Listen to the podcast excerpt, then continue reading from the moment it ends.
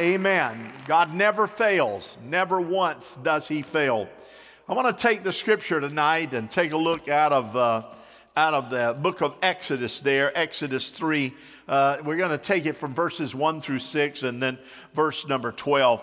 And our text is a wonderful example of God's love and God's power in the life of one man. And that's the man we're going to talk about tonight. And his name is Moses. Say that with me Moses. Moses. His name is Moses. The people of God were under severe bondage. That's the Israelites. We're related to them spiritually. And they were in bondage and in slavery. But that's an easy word to say, bondage and slavery, unless you do the research and you look. You see, the bottom line is it had been more than 300 years since the death of Joseph. Joseph bought a little bit of reprieve because of God's anointing on his life. And of course, he was right under Pharaoh. And as a result of that, God let him be able to rule as it relates to government. And guess what? His family, the Israelites, he blessed, gave them opportunity, and they grow. But 300 years since then, he's dead, and another Pharaoh, and another Pharaoh. The high ruler has come in and has no love for God's people. No love. If you're not an Egyptian, no love for the people of God. As a matter of fact, we're going to abuse you. I studied that very carefully for just a moment, and it said that the, the, the abuse upon the Israelites in Egypt was evil intent. In other words, it came not just from a strategy of a Pharaoh or his mind, but it came from evil intent. It was, as I read, what can I do to make life more difficult to the degree that they want to die. There were many of them, many of them, that they will want to die, that they will give up. What can I do to take their hope out of them? What can I do to rape their women? What can I do to work their men to the bone? What can I do to separate their families and their children from one another? How can I manage that? So when you hear slavery, and bondage, maybe you have a more clear picture of what that meant. But God, say that with me. But God. Say it again. But God had a plan. Maybe it's 300 years. Maybe it's been a while. Maybe for you it's six months. Maybe it's 10 years. Maybe it's been a year. But God has a plan. And let's listen carefully and get involved as we just slip on that code of understanding. You see, he had a plan for deliverance, and there was one person that that deliverance, one person, and that was Moses. Moses, of course, was born, you know the story, educated, trained, anointed, and now he's called into action for God's work. And his calling was a very memorable event. You know what it was. We're going to talk about it tonight. Moses was in the desert and approached Mount Horeb. And so, there, of course, he had his experience. Suddenly, a thorny, dry, ordinary bush was burning, but not being consumed. But the usual part about this story is that at the bush, though on fire, was not burning up, and God was, God was in the burning bush. And so when Moses got there, take your shoes off, God placed a call on his life and renewed his original plan for what he had for Moses when Moses was born. So don't forget the call for Moses' work for God did not happen in that burning bush. It started way back when he was a baby. It started way back when he was a kid. It started when God saved him, put him on the river. It started and God gave him covering in Pharaoh's house. It was God's way to say, Son, I want you to know your life is not your own. You know what? If you probably track back in the history of your life, and you stay there long enough and you pray, you'll look back and you'll see, boy, I, I didn't see it now and I haven't seen it in a while, but now that I look, there was a point in my life that God actually laid his hand on me and started sending me in another direction. And you look at that, and why? Because as you're obedient, here's what I know that the journey that God has is not a straight road. The journey God has sometimes will take you circling through the wilderness. Are you with me? Sometime it'll take you on the mountain, sometime it'll take you in the valley, sometime it'll take you to a land of promise, sometime it'll take you to where you're destitute, sometime you'll have abundance, sometime you're going to be brokenhearted, other times you're going to have family reunion. But here's what I know about God. He is creative, and He said, If you stay with me, one day I'll bring you to the fulfillment of your destiny according to my divine will. So don't whine about where you're at. Don't whine. The Fire is a very valuable tool.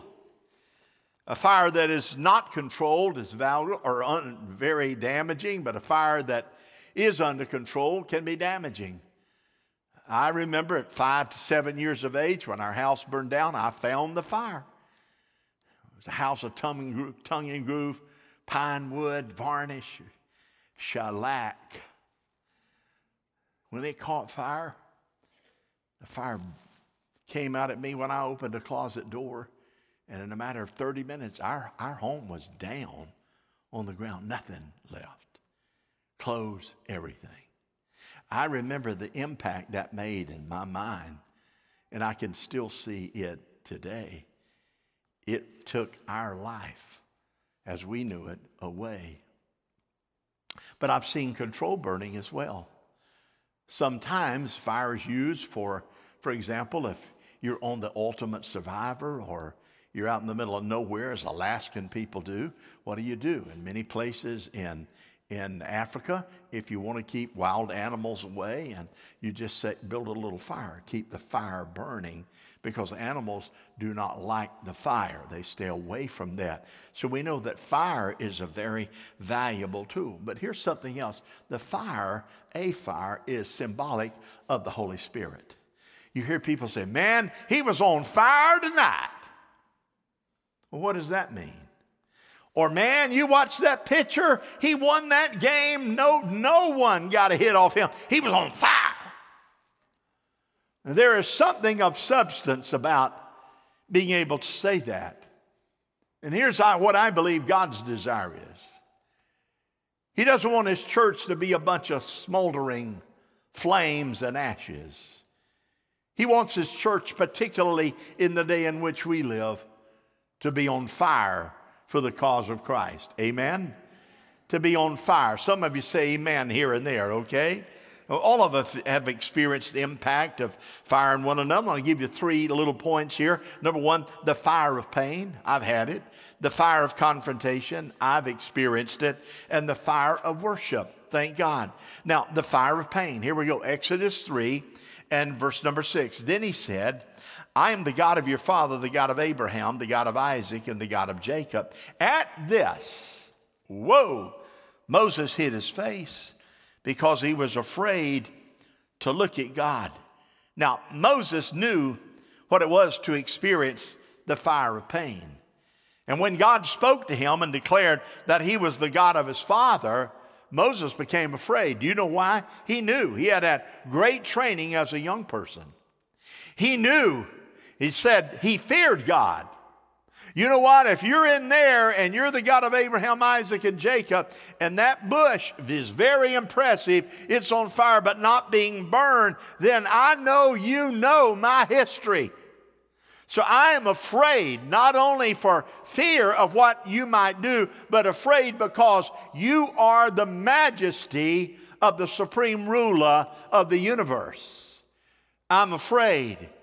He feared God. He was reminded of his anger and of his murder and betrayal and hardships in the wilderness and unfilled dreams. He knew that. Moses had all the training, all the experience, all the education, all the mental and physical abilities.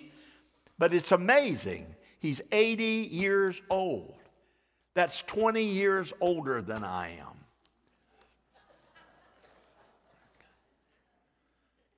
Thereabout. He had never reached his full potential. Never reached his full potential. And yet he started out being trained in the best of schools, even in what I would call enemy territory. Plenty of opportunity, thought he could represent God in taking out a, a soldier because he abused one of his own. Thought, I'll take matters into my own hand, but never reached his full potential. And what a sad commentary today for so many, many people who had all the advantages, all the opportunities in their life, all the privileges in church and being raised and being there and being committed and being dedicated. But somewhere along the line, decided to do things on their own and, and they've never reached their full potential in God. But listen, the call of God is without repentance. Are you with me? God will never forsake the call that He has on your life as an individual. Well, he came up short-handed, 80 years of age. What's he doing now? Well, he's out being a shepherd. Well, if you study carefully, it said being a shepherd, that's about as low as you can get, just standing out there, you know, whistling and taking care of the sheep. There's not much, not much glitz to that. What'd you do all day? Well, I went out and took care of the sheep, tried to guard them, and is that right? Uh, yeah, that, that's what I did. That did creative or nothing. And lowest part, do you remember the fire? And I talk about the fire of pain. You remember the story in Genesis 19, the fire of Sodom and Gomorrah? And you know that story. That was a story about uh, uh, Lot. You with me? And uh, his uncle Jacob, right? Thank you. Some of you are listening. Abraham. And Sodom and Gomorrah had to be destroyed. Now, I'm, i want you to try this on for size because this is brand new to me. I have preached, and I still believe, that Sodom and Gomorrah was destroyed because of, of their sin homosexuality, rape, all kinds of sins that are detestable. So God said, That makes me throw up. And that, that's got to be destroyed. And so, Lot, it's about to be destroyed. You better get your little family together and get your wife and get out of here because I'm, I'm fed up with that. But why don't you try this on for size in addition to? How about he destroyed them because they consistently resisted the truth? And when you consistently resist the truth, you resist conviction. You resist the call of God. Here's the byproduct of resisting the truth it's a lie. And when you believe a lie and you walk in lies, sin is that byproduct. Everybody with me? It said, oh, so, so the sin of homosexuality, sin of adultery, sin of all of that is the byproduct of resisting the truth. You think God was absent? Lot went in because it was fertile territory. But you think Lot, when he went in there, forgot his raising, forgot what he had been taught as a young man, forgot that he was a part of the family, he forgot that Abraham, of course, was in fact his uncle, the father of a nation, Abraham, Isaac. You think he forgot? You know what he did? He got in there and began to build his own kingdom, and he began to resist the truth, and he clammed up and never, never shared the truth that would set men and women free. And so here we are, because all of us here tonight have a place in the family of God with the call of God on our lives. And the fire of pain often comes and separates the men from the boys.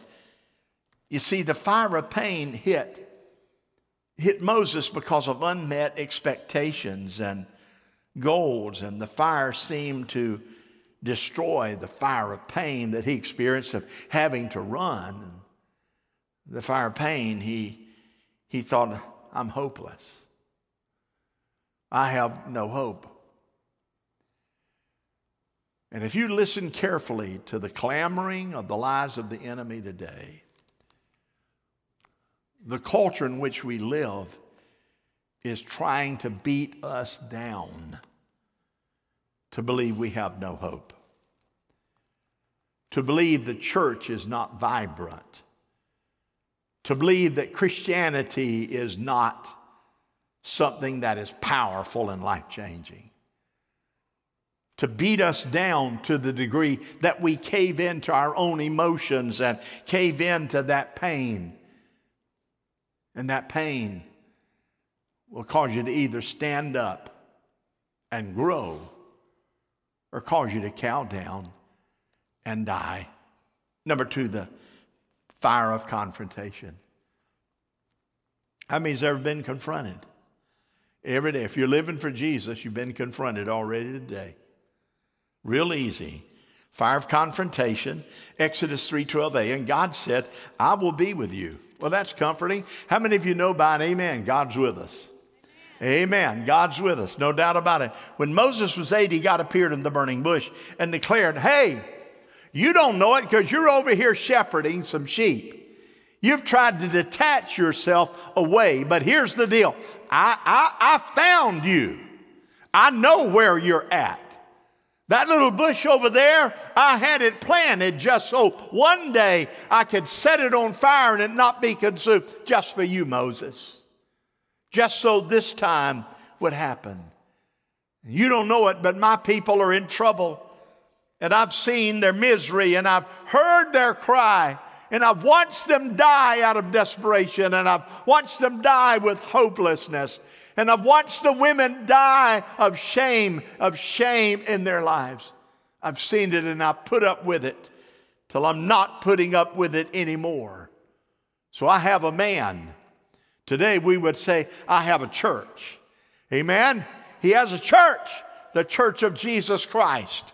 The fire of confrontation, sometimes confrontation is unpleasant. Why? Because you hear or experience things that challenge you to some form of action. When Moses heard those words, he immediately began to protect his level of security and comfort. God, leave me alone. Leave me alone. I have a regular schedule. I have food. I have children. Leave me alone. So, what does he do? He's used, this is a word we know, excuses. Excuses, what did he say? Who am I that I ought to go? Not only that, I'm an old man. Donald Trump said in his interview the other night to uh, Hannity, 78 is not old. Somebody say amen. It's not old. He said, I can't speak well. I'm not a superintendent Rayburn. I, I, can't, I can't put two words together in a public forum. He said, I don't have any authority. Look, these sheep just do what I ask them to do. He said, well, What if I fall? I mean, you know, I'm pretty good at failing. And you tapped me? God knows what He's doing with you. Every scar that you've ever endured, every broken heart, and every achievable victory, God still reserves the right to use that for His honor and His glory. You never, ever get to the place, if you're a follower of Jesus Christ, that God gives you the total right to tell Him what you're going to do. Amen. Amen. You see, what you do when you are confronted by such an awesome sight as a burning bush that will not go out, and you hear a voice, the voice of God, say, Get ready.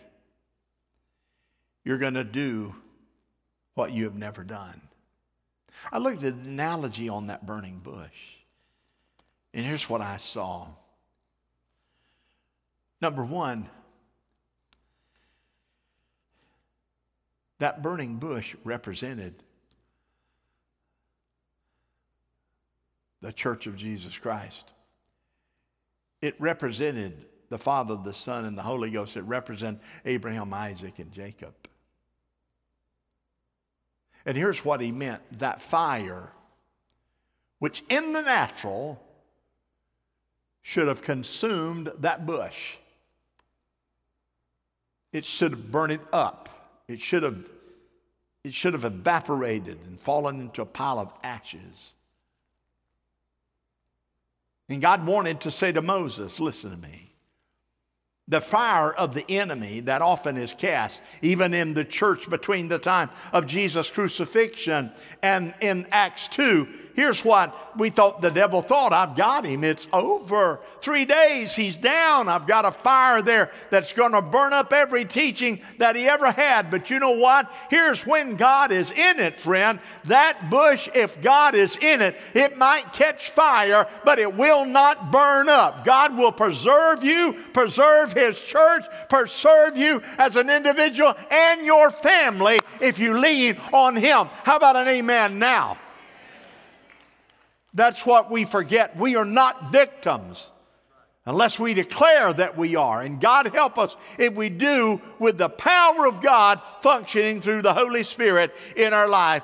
God, God, get ready. I'm going to speak to you, the God of the universe. Get ready to go back to Egypt where you had bad memories. Get ready for the fire of God. You're going to rescue my people to destroy many enemies in the process. That's what will happen. It is the fire of confrontation. Moses, I've let you linger out here this long, but the promise that I had and the ministry and the call that I had when you were much younger, many, many years ago, I am coming now and renewing it. That's why I have hope when children go astray after you've raised them in church and after you prayed over them and after you've dedicated them and all that goes with it. This is why I, I am committed. If you continue to believe that God's hand is there, they will never get away from God. And the voice of the burning fire of the Holy Spirit one day will bring confrontation to them and say, What in the world are you doing out here, not in church, living this kind of life, on drugs and alcohol? And living for the devil. It's about time you straightened up. I've got a promise and a plan for you that I had on your life when you were a little boy or a little girl. Only two kinds boy and girl. But I want to show you another fire. It's the fire in the illustration of Elijah. You remember him? Yes, Pastor. 1 Kings 18. It was the fire of confrontation. You know that the prophets of Baal were there and the evil king of Ahab and Jazi. And they ruled, and ungodliness was there, not believing the truth, not following the principles of God. And God had laid on Elijah, who, who paid the price of servanthood to God. And finally he said, I want you to go out and, and tell Ahab to come on up. Because you see, the fire, and, fire of confrontation, and this is where the church is at today critically. Yesterday at lunch, part of our staff and our team, I was not able to be there. But General Flynn, you remember him? was there and spoke to a selected group of people out of our community. It was supposed to be initially, it was sponsored by a man out of our church, paid the bills,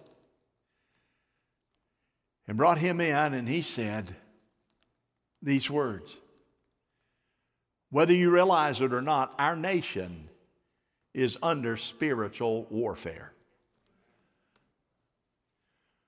Under spiritual warfare, and the enemy never sleeps. But the most powerful weapon that we have is the power of prayer. He talked about some of the challenges that we face that you and I would never know about. But part of the challenge in today's culture is this. Have you noticed that the naysayers and the negative and the antichrist and the ungodly voice seems to be the voice that is the loudest and most noted in our culture today? And here's what happened in the day as related to 1 Kings and Elijah. He gathered the people together, Ahab including. Jezebel had a facial and a nail appointment and could not make it. And Elijah, the Bible says, went before the people in verse 21 and said, How long will you waver between two opinions? If the Lord is God, follow him. But if Baal is God, follow him. Seems pretty simple. Get on the bus or get off. But the people, what's it say? Said nothing.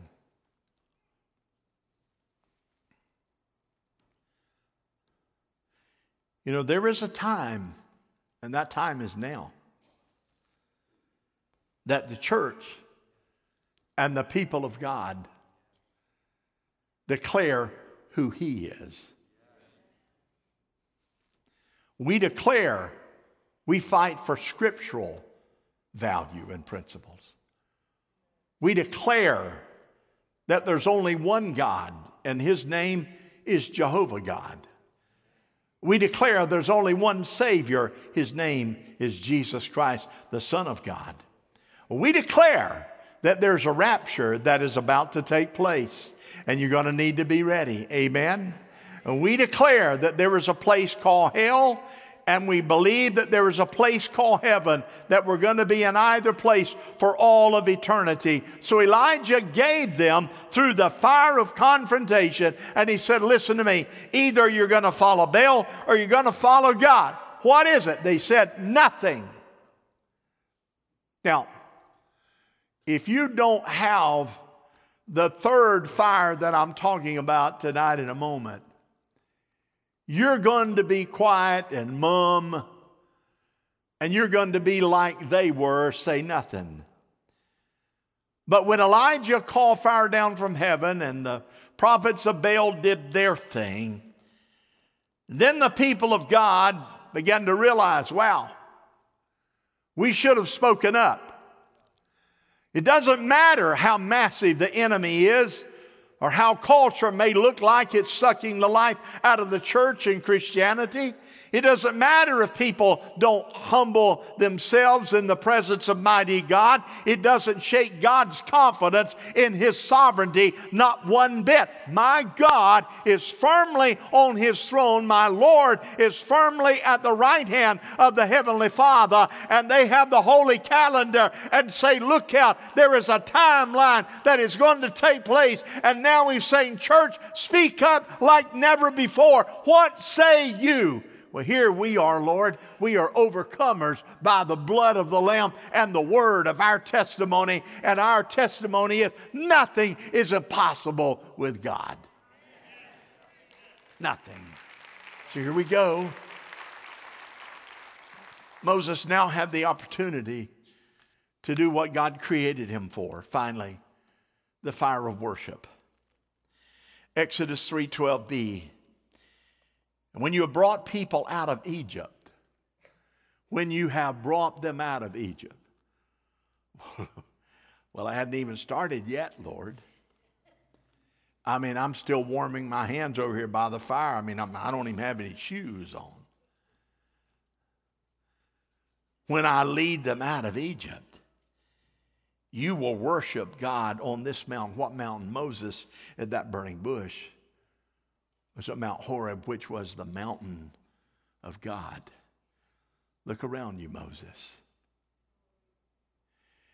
You're going to go over in enemy territory and you're going to take 300 years of pain and difficulty. And you're going to go before the most powerful demon spirit, Pharaoh, of all time. And when he asks you, Who do you think you are? My name is Moses, but I'm here in the name. You hear me, Todd? I'm here in the name of the great I am. The I am that I know is not sick, he's not anemic, he's not bashful. He is full of fire and power and anointing. That's the I am that I want to be. And that I am lives in me. So, as a church, what shall we do? Shall we become encumbered with all the challenges that we see? Shall we become encumbered? With all the difficulties that we experience and we listen on the news. No, we say, God, I want a fresh fire. I want a fresh fire. I want a fresh fire tonight. I want a fresh fire in the morning. I want a, I want a fresh fire. I want to be a flame that's not burning out. I want to be a flame that's declaring the love of Jesus Christ. God said, This is a sign my presence is going to be with you. And not only that, the bush was not consumed. And so what did John the Baptist say about Jesus when he spoke of this fire? Matthew 3:11. I baptize you with water for repentance, but after me will come one who is more powerful than I, whose sandals I am not fit to carry. He will baptize you with the Holy Spirit and with fire. May the church catch on fire once again by the grace of God, and it starts in each and every individual.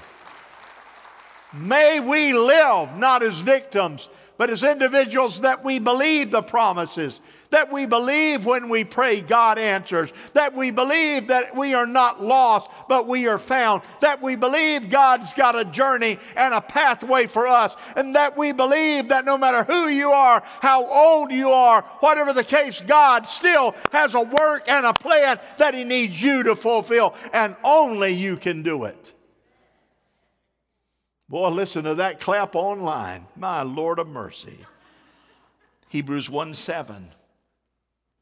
His servant shall be flames of fire. That's what God said I want every preacher to be. I want every child of God to be. Hebrews 13 29. Our God is a, is a consuming fire. And what does that mean? From the top of my head to the sole of my feet. I'm on fire for what God desires for me to do. And so it was. Fire fell in Acts 2, not to destroy, not to be an enemy, not to create fear of the past or present, but he sent the Holy Spirit in Acts 2 to energize, to anoint, to revive, to recommission, to resurrect, and to rebuild. And said, Now the church is born. And may the mission of the church always burn with Holy Ghost anointing. Would you stand with me? Let's give the Lord a clap offering. Would you do that? Here we go. You ready? Heavenly Father, I thank you I thank you for your blessing. I thank you because you do not fail. I thank you because we believe there is a divine, a divine anointing. And I believe in the name of Jesus, there are those in this room right now that, Father God, you are speaking to, that you are breathing upon, and that you're giving a fresh, fresh vision, a, a fresh constitution, a, a fresh reserve in their lives. I believe there's some online out there that sat down and they didn't mean to see the whole message, but they did. And now, God, you're saying as you're speaking to them through the airwaves, You hear the word of the Lord calling them to say, Come on, get up, catch fire. COVID is not our God. No, no, no, no. Our God is Jehovah. We do not bow to the lies of the enemy. We raise our hands in worship and praise, and we give you the glory. Father, in our own individual hearts tonight, we have the privilege of making a decision. What's it going to be? Well, for Elijah, it's hey, guys, is it Baal are you going to follow God? You're going to have to make a decision, and that's for us. God, am I, am I going to be on fire? Am, am I going to be the kind of Christian that, boy, I pray and I believe that when I pray, you answer? Am I going to be the kind of believer that I don't let the enemy push me down and I stay there? I, am not going to be that. I'm going to be the kind of person that says, but God, but God, God's up to something. Look out. Even though I don't see it, I don't understand it, I know that He's up to something. You just hang in there. You just walk by faith. You just trust Him. And we'll trust you, Lord. You might be here tonight or you might be listening online. And whenever you have an opportunity to view this program, I'm asking you to let the Holy Spirit speak to your heart. And I'm asking you right now because I know that we've all sinned and come short, but to give every person an opportunity to clean the slate. I'm going to ask you to repeat after me repeat this prayer. Here we go. Help me out. Heavenly Father, Heavenly Father, I thank you for Jesus Christ. I thank you for Jesus Christ. Lord Jesus, Lord Jesus, thank you for dying on the cross. Thank you for dying on the cross. Thank you for coming out of the grave. Thank you for coming out of the grave. Thank you for being at the right hand of the Father. Thank you for being at the right hand of the And I believe by faith, I believe by faith, as I confess my sins, as I confess my sin, am now forgiven. I am now forgiven. I am asking you, I'm asking you do a special work in my life. do a special work in my life. Let me catch fire Let me catch fire with the fire of promise, the fire of the fire of power, the fire of power, and with a fresh anointing the fresh anointing, like I haven't known in a while. like I haven't known in a while. Let me get my engines revved up Let me get my engines revved up to do what you want me to do. To do what you want me to do. I am believing you believing in. Jesus' name. in Jesus' Amen. Put your hands together. Would you do that? We're going to trust Him. Amen. We're going to trust Him. Tracy Roberts sent me an email and she said, Well, Dad is improving a little bit. He's been at death's door. She said, Thank you for the faithful prayers. You know why that is? Somebody prayed. You're my mother. Had a little uptick today. You know why that is? Somebody prayed. General Flynn said, Let me tell you, those of you that are here, many of you leaders in Lakeland, don't forget, you got the power, you pray. You pray, you pray, you pray, you pray. Going to trust God. I, I want you to know don't leave here weary. Don't leave here broken up. Don't you leave here tonight allowing the enemy to tag you. You just slap him away, tell him to get his teeth out of you, and rebuke him in the name of Jesus. And you go out there tonight and tomorrow and you declare who your God is. Amen. If you need prayer, these people are trained. They they understand. Two or three agree together. If you need healing in your body, take that step of faith. If you need just have agreement with someone, come on, try that out. Come on down and we'll pray. They're going to worship. You can continue to worship. You can be reseated. You can leave. You can do however the Lord directs you. They're going to continue about another five minutes in worship and praise. And we just let the Holy Spirit move on you. I love you, everybody. I'll see you Sunday, and God bless you.